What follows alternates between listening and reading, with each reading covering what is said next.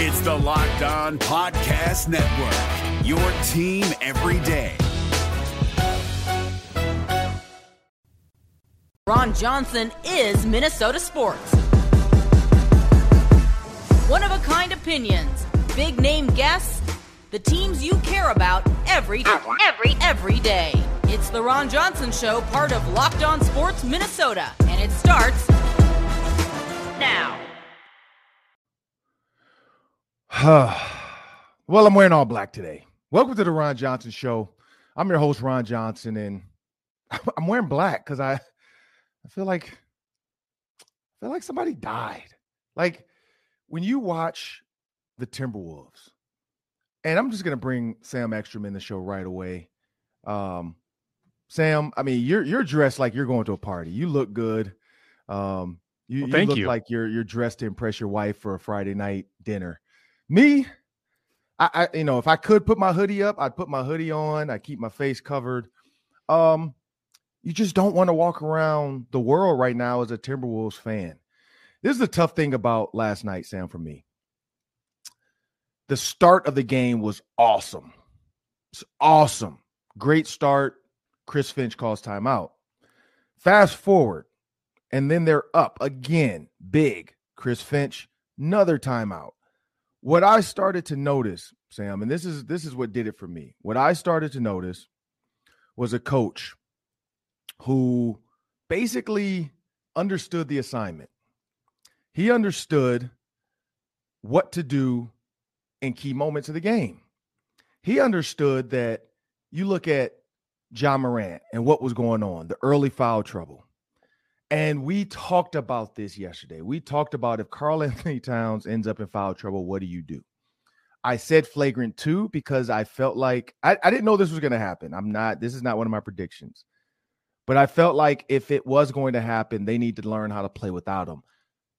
I completely, I will admit, I was wrong about the Grizzlies. They learned to play without Ja Morant in the season. And I think that was the key last night. They've had to play without Ja before. They've won games and done really well when he was out completely. So when he was in early foul trouble and they had to sit him for a little bit, there was no panic in the team. Like the Suns, I think they're going to panic a little bit. We'll see if Chris Paul can kind of keep it together. But there was no panic in the Grizzlies. Like I think we all, not we all, me, but a lot of people question the youth, second youngest team in the NBA. We question that. Timberwolves, though, sixth youngest team in the NBA and a young coach or new coach. When you think about the 47 to 21, Chris Finch uses another timeout or no, sorry, not Chris Finch. Um, the uh, Grizzlies coach uses a timeout. Yep. So he used an early timeout. He used a timeout at 47 to 21. After 47 to 21, this is where you kind of felt it taking a turn. So this is the thing about timeouts. You have to keep using them until you feel like your team is mentally in or they're doing what they're supposed to do. After that timeout, you had Jaren Jackson get an AM one after Anthony Edwards fires up a three for no reason. He could have drove to the hole. He fired it up early. And then Naz Reid takes a three-point shot and misses. 34% free three-point shooter on the season. Yes, he's 66% in the playoffs, but it doesn't matter. you don't you're not the guy. You're not that guy. You don't throw up a three right now. We're up. I get it. We're up and it, it's like eh, that that's what happens in pickup basketball. Guys get up 11 to 1 playing the 17 or playing the 13, and random guys on your team that aren't good that did not get you that lead start taking shots they shouldn't take. That's what has, that's what started happening. Some ill-advised shots, some lackadaisical plays. Then 47-28, Timberwolves miss their last five shots at that point. They had missed five shots, 47 to 28. Well, then we know what happens. The the Grizzlies claw back. They go to the second half. They get another lead. I think it was like 62 to 83. And then all of a sudden it's 86 to 85 with five minutes to go in the fourth quarter. At no point did Chris Finch think to call a timeout to slow his guys down, to slow the other team down, to talk them through and say, hey, we need to just burn some clock. We need to take some shots within the last, like, you know, Kevin Durant, that thing, ISO ball Anthony Edwards, force them to do something, or whoever's hot I mean, Anthony Edwards was moving the ball well. You had, um, I mean, this was a game where I've said D'Angelo Russell was actually going going for his. Pat Beverley early on was absolutely a menace on the offensive side, and then it kind of disappeared. I guess you'll say. I mean, when you look at down the stretch, to finish with 14 points, to me, that's not enough shots. That's not enough. Like they were, they were kind of giving him like, if somebody's gonna beat us, let's let Pat Bev beat us. He was doing it early, like he was getting it done. A little bit too much celebration with the little, you know. I know that's his thing. Over celebrate, makes a dunk. He's tapping the top of his head like he dunked on somebody. For me, I, I just don't understand. Charles Barkley saying they were a dumb team. Like he he roasted them. They're a dumb team. They're this. That's probably why. Like there were some ill-advised things that happened. If you're up that big, you slow the game down in the third quarter. You take the air out the stadium and out the ball. You slow it down. They have a 20-point deficit. I mean, I, I didn't do the math and I should have, but if you take it down to 24 seconds and they then have to come down and spend another 12 to 15 seconds, you're talking about 40 ish seconds for them to beat you or at least come back. If you're trying to limit them to one possession per minute. Like if you just hold on to the ball and just reduce the number of possessions, it was going to be hard for them to catch up. And by the way, the Timberwolves are still allowed to score in right. that stretch too. It 21-0 run, Ron. I mean, I'm sick to my stomach still the day after. Um, I've not recovered from this, but Chris Finch doesn't call timeout.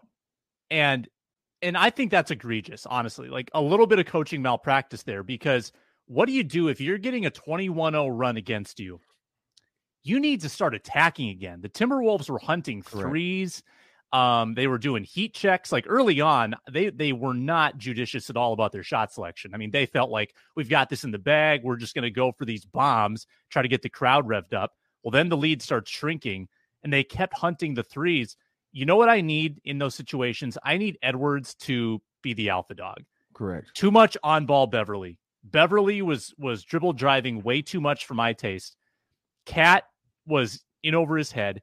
I need Edwards to stabilize in those moments because Vanderbilt's not going to score for you. McDaniels is not going to score for you. And I think we're seeing that even though the Wolves have a nice core, kind of a big three plus Beasley, mm-hmm. they don't have the depth like the Grizzlies. You can get support from Jackson, Kyle Anderson, Dillon Brooks, Desmond Bane, Tyus Jones. That's aside from Ja Morant. There's just a lot of guys, uh, Brandon Clarke, a lot of guys can give you a lift. The Timberwolves don't have that many guys that can really give them that lift. So I need Edwards to be that guy. Um, and I didn't feel like he really ever wanted to take control to stabilize that team. Russell was the only one who had his head on straight, I felt like, and that wasn't enough. Yeah, and here you go. This is the thing. Ja Morant only had 16 points. So when you when I always talk about you got to match star for star, well, their star that night was Desmond Bane. He was feeling it. Ja Morant wasn't in as much. Desmond Bane got going just like he's done when Ja Morant didn't play him and Dillon Brooks. But third quarter, 47 seconds to go, 62 to 83. You're up 21. Fourth quarter, 656, 86 to 85. So my point is you could take off about six minutes, six to seven minutes of time in the game with nothing scored on your end and them hitting all twos. The likelihood of you missing 10 shots, now they did miss five, so it could happen, but the likelihood of them missing 10 shots, the Grizzlies exactly getting it down to 15 seconds, forcing the issue, them making every shot. It's it's it's highly unlikely. That's why when you're up 21, you should go into the fourth quarter. So with 47 seconds, there should only be one shot in there. They get one shot, you get one shot. That's 48 seconds. So going into the fourth quarter, you should either be down or sorry, up by 23 or down by about 17 to 18. That's it.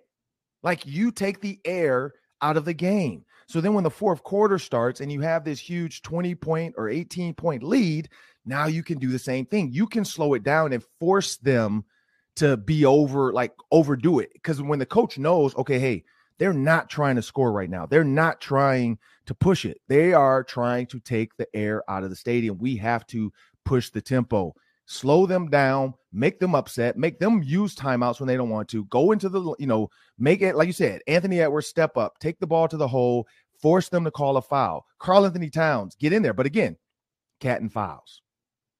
Like that's the problem. He had more fouls than he had shots on goal. Like that can't happen. That's the problem is when you're the last three, the playing game, the other playoff game before that when they uh lost, and then this past playoff game, he had more fouls in all three in big moments than he did shots on goal. That cannot happen. That can't happen next game. If that happens again, they're going to lose. And now the Grizzlies kind of feel it. They're feeling confident. They're tweeting out like they're they're making a mockery of what's going on. Ja Morant went straight to Twitter after the game. And that's a problem. But coming up next, we'll have my friend JT Brown, NHL former pro, now works for the Seattle Kraken. And the Kraken, we know, are playing the Wild today. So this should be a good one. Stick around. Coming up next. Welcome back to the Ron Johnson Show. I'm your host, Ron Johnson. And of course, joining us is JT Brown. His dad was a former Viking. I think he went to Eastview High School, if I'm not mistaken. And so, for those that remember his dad back in the old days with the Vikings running back, JT took another route. He went to the ice. JT made a great career playing hockey, but now he works for Seattle Kraken. He's a color commentary analyst. JT, let's jump into this, man. The Kraken and the expansion team struggling at the bottom. How like how do they improve? Like I mean, I know they have. I've been told they have five. Sam told me they have five wild players or four wild players. So Ryan Donato, Victor Rask, Marcus Johansson, and uh, Carson Soucy.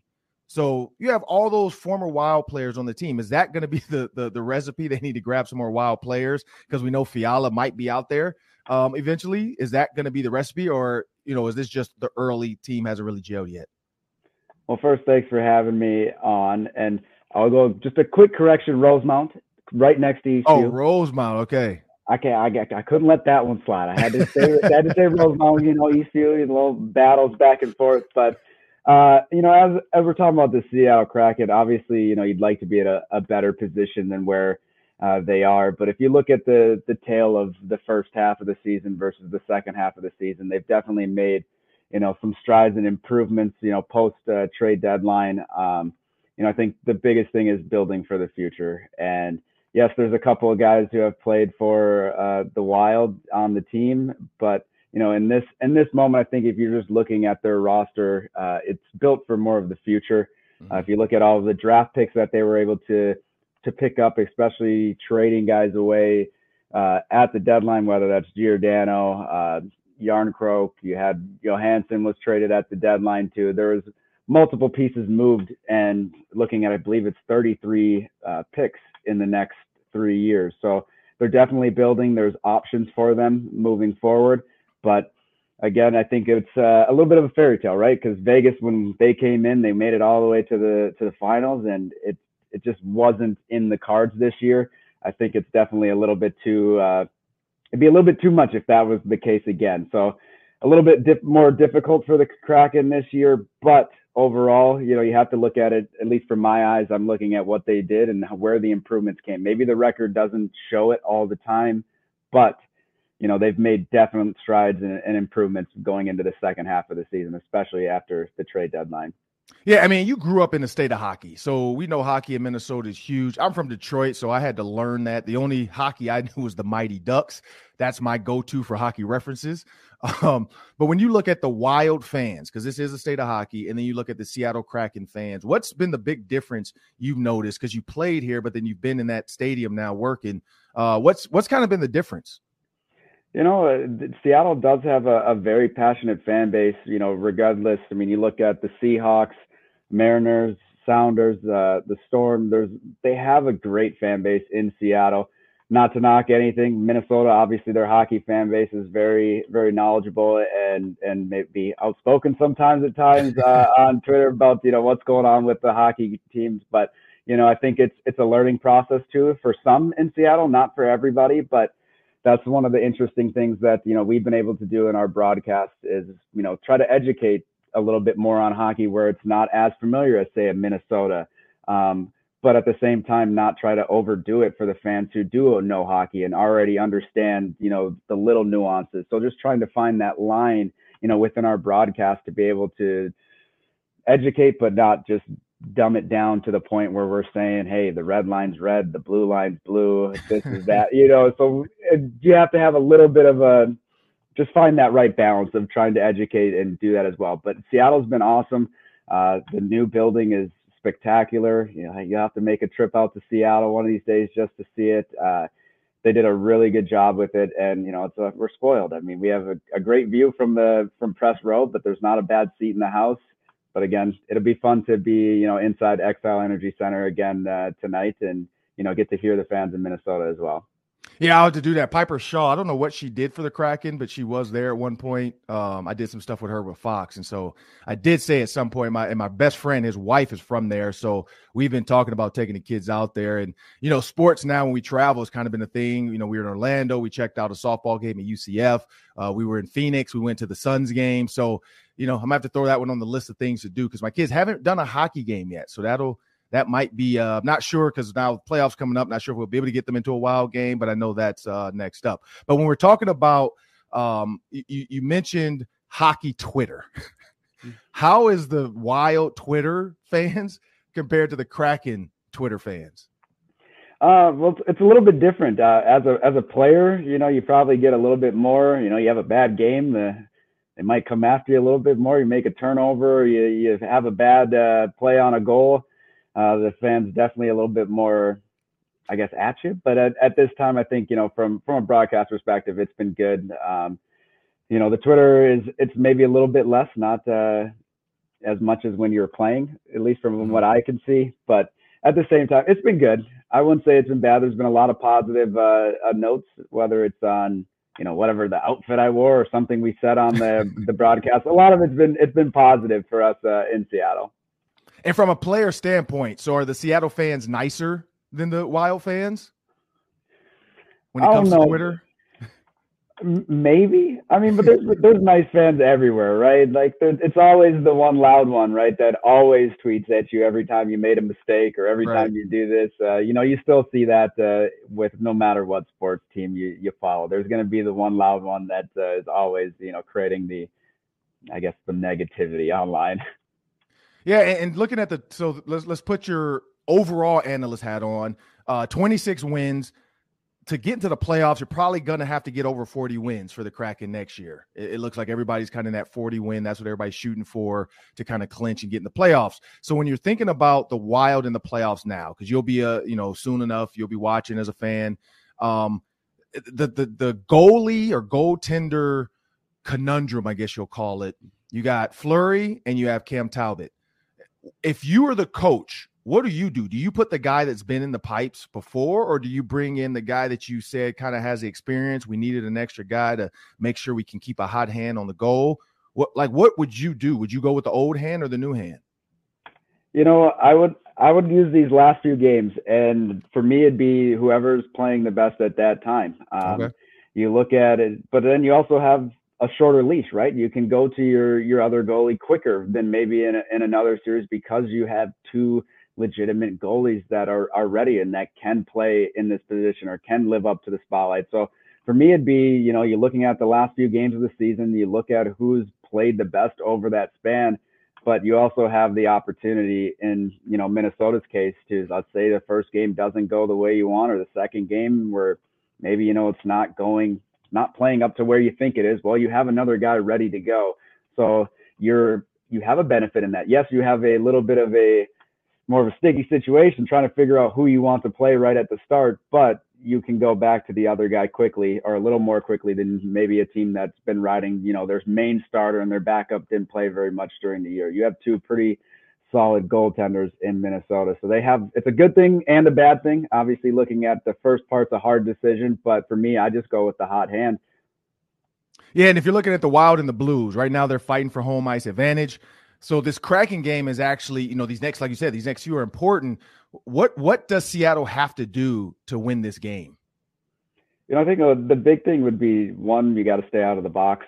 Uh, that's an easy one, right? Penalties. Uh, it's hard to play when you're on the penalty kill. Seattle's been good on the penalty kill as of late, but if you take too many penalties, that just takes away from your offense as well. But I think the biggest thing for Seattle is starting on time. And, you know, that's getting out to the, not necessarily getting a lead or, you know, scoring in the beginning of the game, but just showing up on time. You can't get in yourself into a hole. Seattle hasn't shown enough times throughout the year to have enough scoring to come back in a lot of games. So they need to play from the, from the start. And I think that's where sometimes they get into, they've got themselves into a little trouble is, you know, you get down a couple goals early in the first and now you're playing with, you know, you haven't won as many games. You don't have as the 30 goal scorer, the 30, um, 60 to 100. I mean, how many people have 100 points right now in the NHL? That's not on Seattle's roster. So you mm-hmm. have to kind of work as a committee and work together. And it all comes from, you know, not starting from behind. And if you look at it, the record, it's not very good when you you're down after one. Definitely not good down after two for Seattle. So I think you have to play to your strengths and just continue to outwork teams. Going to be a hard task. Uh, Minnesota is definitely a hard-working club as well has the skill and and the goaltending. So I think again, you just have to play within your structure, within your game, and and try to start on time.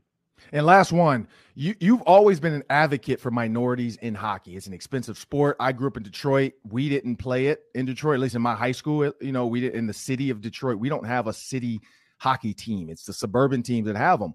Um, what what's that been like now? Continuing in that, trying to get more minorities to to get into the sport of hockey, you know, being able to help pay for things that they can't afford to do to get on the ice? I mean, it's been good, and I think that's one of the the big draws for Seattle as a as a club and organization. You know, wanting to, you know, switch over into this role, retire, and become you know part of this team. You know, on on the other side, but you know, just their commitment to um, diversity, whether that's you know growing the game in Seattle or you know, having a, a person like myself on the TV side or Everett Fitzhugh, who we were able to call, you know, the first all black uh, television broadcast for an NHL team. Um, I think that just we go around our office in Seattle and you see so many different, uh, you know, backgrounds, women involved. There's just so much. It's a melting pot of people coming in, and I think that was a big part for me. But that's always going to be on the forefront of uh, you know my mind. Obviously, as a player, the biggest thing was trying to get people to play, and you know now I get to see the other side and how many other opportunities within the game of hockey, even if it's not playing, right? Like mm-hmm. there's yes, we want everybody to be able to play and get the, to the highest level at some point, but there's great opportunities, whether it's broadcast, it's marketing, it's social. There's so many different areas within the game. So now my scope has gone from just hockey to kind of how do we incorporate everything and get more people you know of different backgrounds you know excited about this game of hockey and you know that's been a, a fun thing for me to kind of see both sides of it now yeah well i want to appreciate i want to thank you jt for joining me on the ron johnson show good luck tonight on the call everybody please go follow jt on twitter if you like be nice now he's not playing for the wild he's just a hockey fan and he's a worker of the seattle kraken big time at that. Uh, that's that'll do it for JT and Ron on the Ron Johnson Show. Up next, the Daily Three. That's three questions, three minutes. Welcome back to the Ron Johnson Show, and now it's time for the Daily Three. That's three questions, three minutes. Take it away, Sam. The Wolves are back in the playoffs, Ron. So I think we're seeing what that fan base can be at its best. Obviously, the Wild are red hot. Those fans are on fire as well. So we really get a good comparison between the two after the Wolves have been down in the dumps for so long. Uh, which fan base are you taking?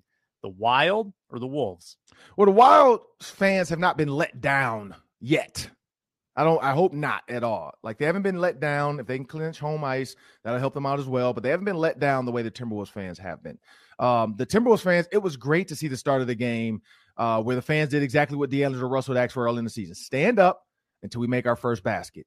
Grizzlies. Now imagine being a Grizzlies fan and you had to stand up until they made their first basket they it was like eight nothing or 11 nothing actually or 12 nothing it was 12 nothing before they got their mm. first basket so that you'd have been on your feet a long time um, even the people sitting on the bench side on you know on the court they were sitting i don't know if they were grizzlies fans because they were right on bench you know floor seats or what but they should have been standing as well um, i'm gonna give it to the wild fans because i i, I just want to see what the timberwolves fans are gonna look like in this next game? Are they going to come in there defeated? Everybody was there early. People were there for warm-ups. Um, the, the atmosphere was great early. Karl-Anthony Towns drank the Kool-Aid too fast with his comment about, oh, we're we're in Minnesota now. Like, and then Ja Ja threw it right back in his face on Twitter. Like, you gotta, you gotta slow down. Like, they I, I I'm starting to like the LaVelle E. Neal in me is coming out. Like they're starting to celebrate some stuff way too soon. Energy and momentum is key, but you gotta chill out until you win.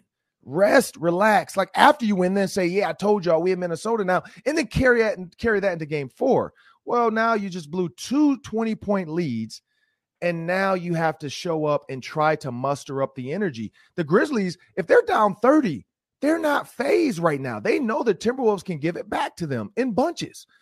And so I'm going to go with the Wild fans. I think the Wild fans right now are just going to be a little bit more energized and they're just going to be in the moment a little bit more. I, I that, but that's just me. That's me heartbroken one night after, one day after the loss, uh, you know, a huge loss like that. Like I was, again, the whole time I'm like, man, if you have this big of a lead, it's their game, it's over.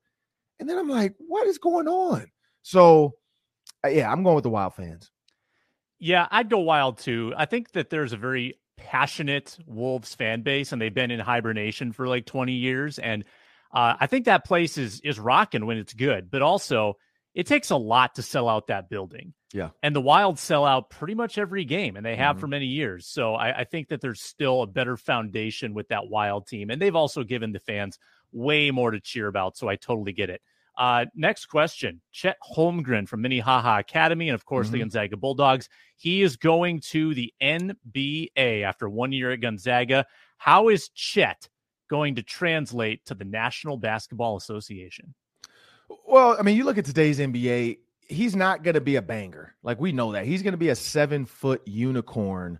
Um, he's going to have to develop a three. Like he can shoot it, but he's not like it's not the thing where people are scared when he gets the ball at the top of the key. You know, he, he's not. I mean, uh, and Karl-Anthony Towns doesn't do that either, but he he makes the shots. But he's not the biggest, greatest big man shooter in the history of the NBA. Like Chet, in my opinion, is going to be a slasher. He's long. He can handle the ball, not like KD, but he can handle the ball. Um, I I see him having to go to a team like a Warriors, a team that's going to move the ball, a team that doesn't require a post player, uh, a team that can use his size. Uh, because when you have three shooters like Jordan Poole, uh, Steph Curry, and Klay Thompson, and you have Draymond Green as your bully, you throw Chet in there, and not say he's going to go to the Warriors, they don't have a high enough pick, but you throw Chet in there, and he's able to just have space because those guys require a ton of people at the top. Same with the pick and roll at the top of the key. The guy is going to help Steph like he's going to help his defender with Steph, which leaves Chet to to dive and dish or dive and dunk or dive and then pop and shoot. So I see him having to go to a team like that. Like I don't see him being on the Spurs. Like he he can't be in a set offense where he's back to the basket, um, you know, or having to you know be a specific Tim Duncan, you know, uh, David Robinson type of player. Um, I, I just don't see that fitting his game. He needs to go to a team like the Nets, that spread it out and they, you know, iso ball it. Uh, a team like the Celtics that move the ball a lot and it's kick, kick, kick, kick, kick until somebody gets it, drive and go. Um, but yeah, I, I can see him being successful. I'm not, I don't know how soon because again, there is always that Porzingis. Like Porzingis was good for a while and then injury set in. Um, and so how how can he get going and stay sustainable in the NBA? That's going to be the question. But um, you see Jalen Suggs kind of got in right away and he's doing well. Um, Tyus Jones found a niche uh, right now with the Grizzlies. He's coming in, you know, hitting big buckets and getting big minutes up there. Um, Tre Jones is not as big of a of a, of a player with the uh, Spurs, but he's there. He's playing. He's on the team. He's getting minutes. Um, he's making a contribution. Um, so yeah, I think Chet's just another line of of great Minnesota high school basketball players is going to get drafted high, and he's got get get to a team where he's he can figure it out and be able to have space. Like he's not a back to the basket kid. Yeah, and I, I don't think he can be the number one guy. I don't think he's ever going to be the best player on a good team. I think that's unfair to him. I think he needs a wingman, kind of like he had with Suggs at Minnehaha Academy. Those two Correct. were unstoppable. One two um, punch he, it's really hard to project how someone like like unless he puts on body weight like uh Giannis. If he can put on body weight like Antetokounmpo, and all of a sudden he comes out ripped up like like Vin Diesel in, in Fast and Furious or something, or The Rock. Um, but I don't I don't feel like he's a weight room warrior. Like a lot of milkshakes, like a lot of protein shakes for Chet. That's Shakes, gonna be the regimen. baked potatoes. He's got a you know he's got a pile on the the, the baked chicken. Like he's got to eat a lot and lift a lot, do curls in the car, driving to the facility. I just I don't know if he can do it. But again, we didn't know if Giannis could do it, and all of a sudden, look at his body. So uh, when you get money, when you become a millionaire, never. I mean, LeBron was bald, and now he has hair. So you never know what millions can do for you. The Twins scored four total runs in their series against Kansas City. They won one, lost two.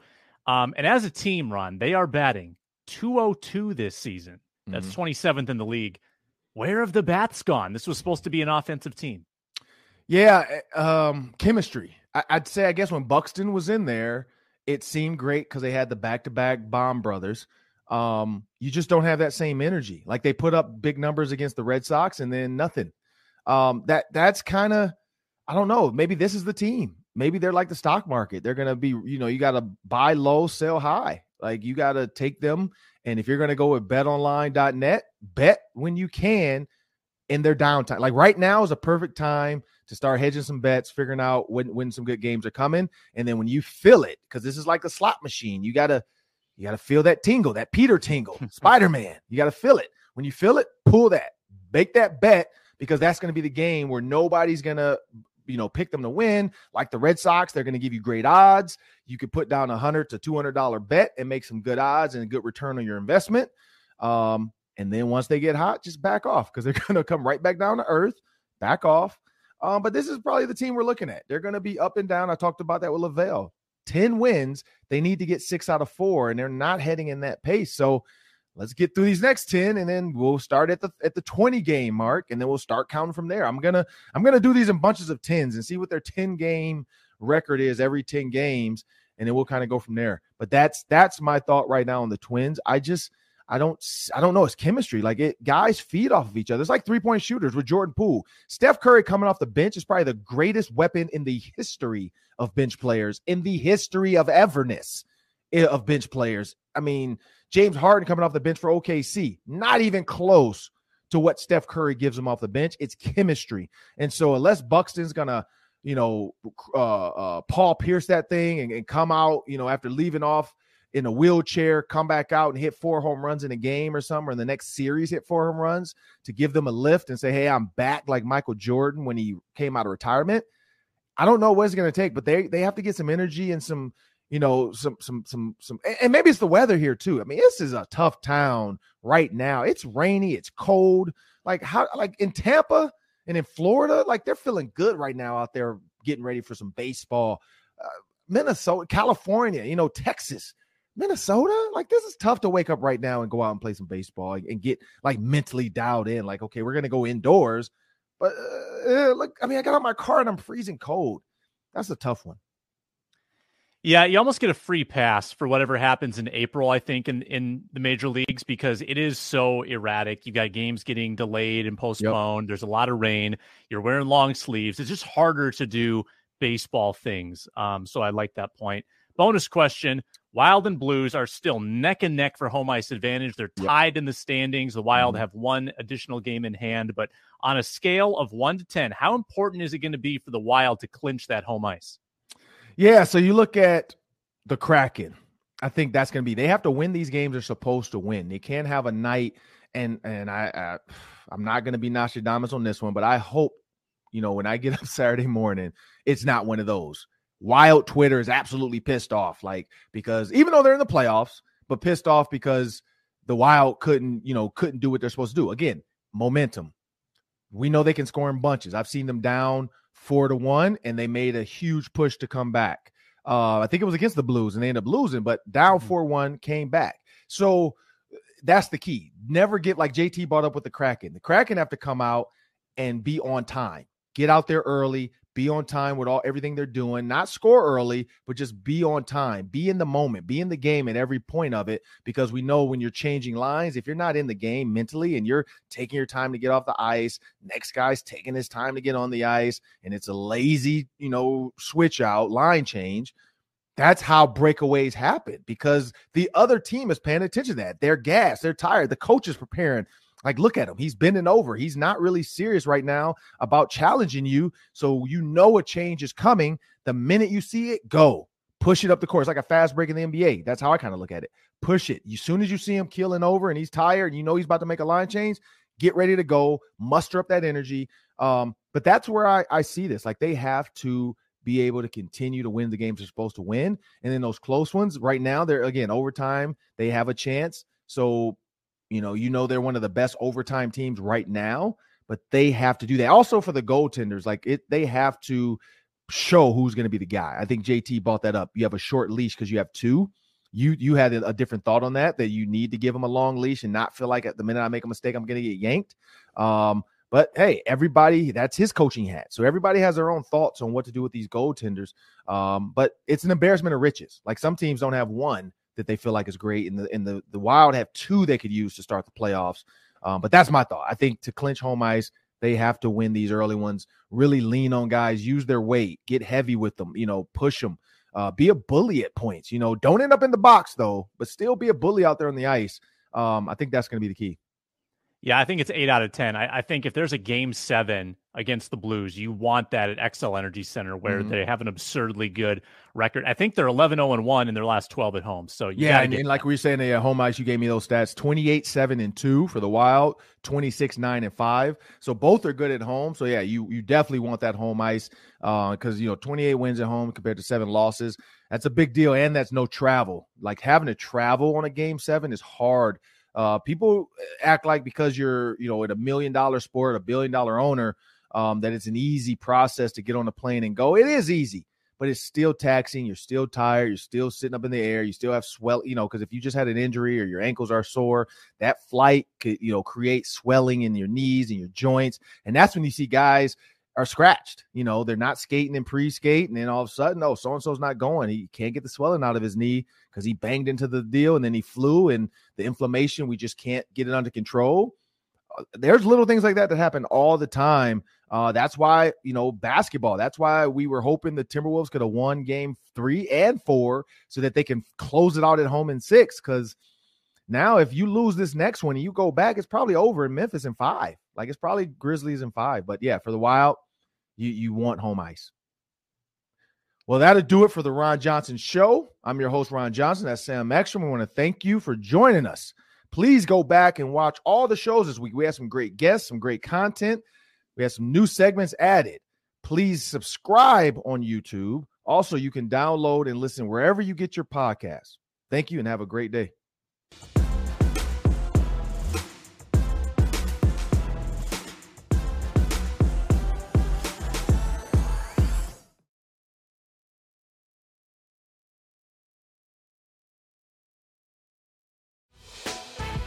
Prime members, you can listen to this locked on podcast ad free on Amazon Music. Download the Amazon Music app today.